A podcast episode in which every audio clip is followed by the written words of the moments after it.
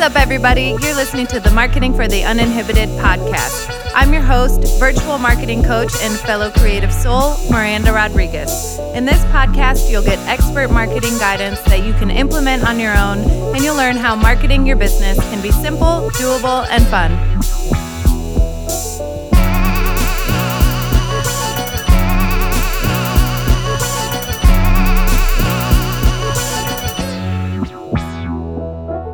What's up, everybody? Welcome back to the Marketing for the Uninhibited podcast, journal prompt episodes. Before we begin today's journal prompt, I just want you to take a moment to settle in, to reconnect with yourself.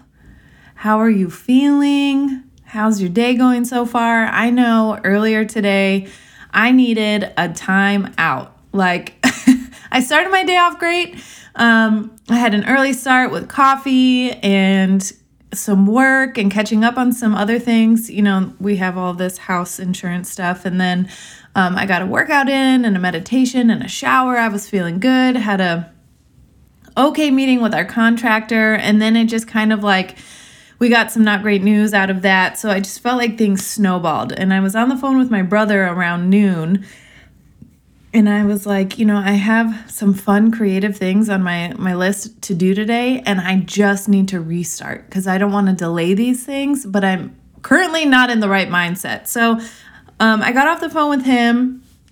By that time on a Friday afternoon, I was like, it's okay to pour a beer. Go ahead, do your thing.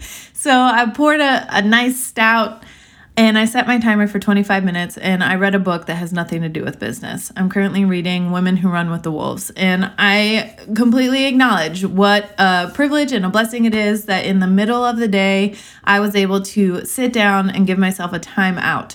Um, and so maybe it's not 25 minutes for you with a book and a beer. Maybe it's like five minutes in the car to yourself, or, you know, just maybe 10 minutes in the bathroom. Maybe just taking a shower and resetting or going for a walk around the block. So if that's you today, I see you. You you are in control. You have the power if you want to shift your day. So let's start with a little celebration. So, journal prompt 126 today is celebrating you. I don't know that I talk about this enough, um, but you're going to hear a lot about it this month. January client meetings are some of my favorite, if not my most favorite client meetings ever, because that is the time of year where we're evaluating the year prior.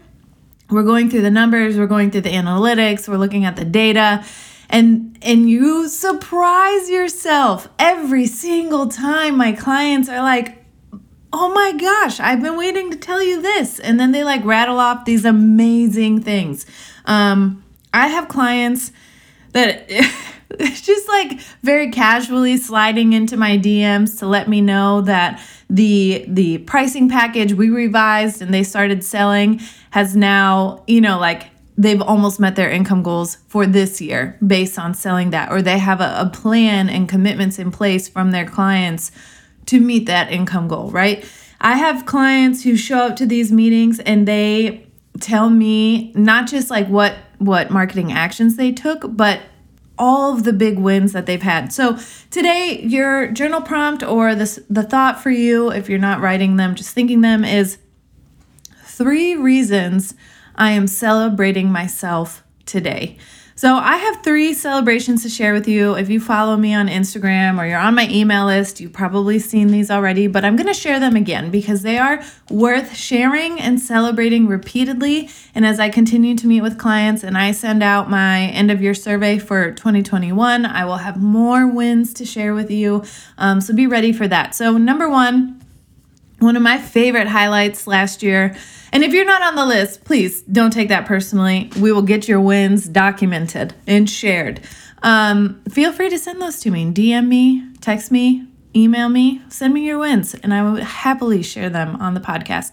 I do think we should do that. We should do that more regularly, right? Like on a weekly basis. What are your marketing wins? So I will make a note of that. Um, but some of my favorite from last year number one, I worked with a client to create a marketing launch strategy for a new business idea that she had. And in its first eight months, not only was that business, did it go from conception to launch to execution, but they brought in over six figures in revenue.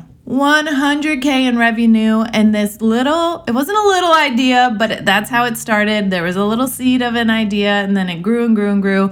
Um, and let me just tell you, she put in the work. They they put in the work and they killed it.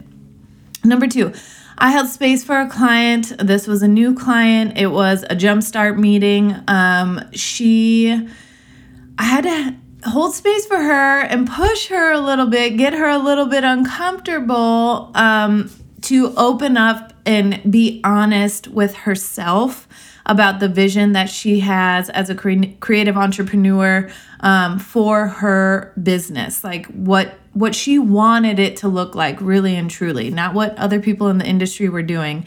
Um, and then we created a custom evergreen marketing plan that aligned with that vision and sat back and watched as she successfully rebranded raised her prices and then solidified her role as a leader in the industry based on her reviews, her testimonials, her accolades, her awards, and all that she was doing in her industry, really like setting herself apart and really owning that role. She was already doing all of those things, um, but she was kind of shying away from that and not really stepping into that role. And so, as a result of our meeting and the marketing action plan, um, that took the pressure off of her trying to figure out how to own that role and it just like naturally happened through the small action she was taking with the marketing action plan.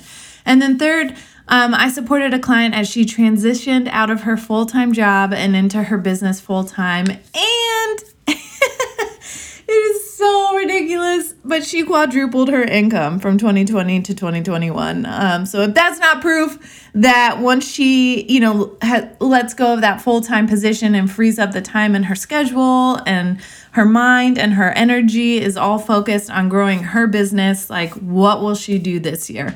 Um, so those are three highlights from 20 21 that I wanted to share with you and I want to celebrate with you. And now I want you to share your celebrations with me. So write write three things down that you're celebrating, that you're proud of. Um, I'm still working on my end of year recap as I gather data from all of you. So I'll I'll share my own personal celebration with you here in the coming months.